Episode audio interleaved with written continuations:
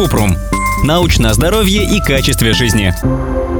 Подскажите, пожалуйста, как поступать при вывихах? Кратко. Вывих – это травма, при которой концы костей смещаются, сустав временно деформируется и перестает двигаться. В результате возникает внезапная сильная боль и отек. Главное в первой помощи при вывихе – не выпрямлять вывих самому, приложить холод и вызвать скорую помощь.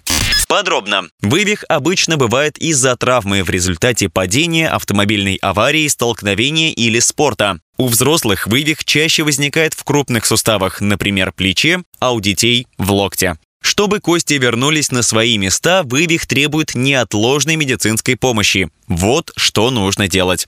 Немедленно вызвать скорую помощь. Не двигать суставом. Пока вы не получите помощь, зафиксируйте пораженный сустав или наложите шину. Не пытайтесь сдвинуть вывихнутый сустав, либо силой вернуть его на место. Это может повредить сустав и окружающие его мышцы, связки, нервы или кровеносные сосуды. Положить лед или что-то холодное на травмированный сустав. Это поможет уменьшить отек, контролировать внутреннее кровотечение и скопление жидкости внутри и вокруг поврежденного сустава.